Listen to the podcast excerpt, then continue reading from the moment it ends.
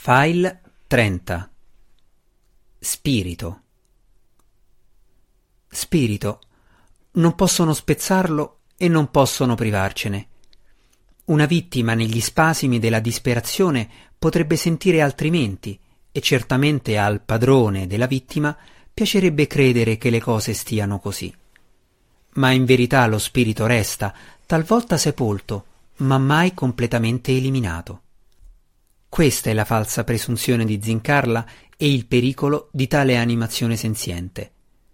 Ho imparato che le sacerdotesse lo rivendicano come sommo dono della regina ragno, la divinità che domina Idro.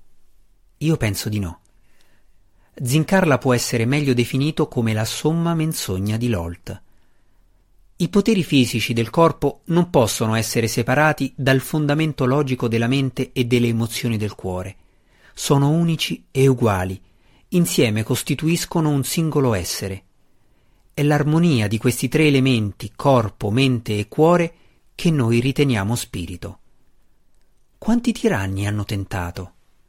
Quanti governanti hanno cercato di ridurre i loro sudditi a semplici strumenti inespressivi di profitto e guadagno? Privano il loro popolo degli affetti, delle religioni, cercano di rubare lo spirito alla fine e inevitabilmente falliscono. Devo credere in questo. Se la fiamma della candela dello spirito si spegne, resta soltanto la morte, e il tiranno non trova alcun guadagno in un regno disseminato di cadaveri. Ma questa fiamma dello spirito è elastica, indomabile e perennemente in lotta. In alcuni, perlomeno, sopravviverà, e questa sarà la fine del tiranno. Allora dov'era Zacnafein, mio padre, quando si era deliberatamente prefisso di distruggermi? Dov'ero io nei miei anni trascorsi da solo nelle regioni selvagge, quando il cacciatore in cui mi ero trasformato accecava il mio cuore e spesso guidava la mano con cui reggevo la spada contro i miei desideri coscienti?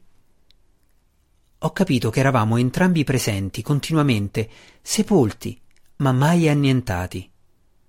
Spirito, in ogni lingua, in tutti i reami, sulla superficie e nel buio profondo, in ogni tempo e in ogni luogo, il mondo ha uno squillo di forza e di determinazione.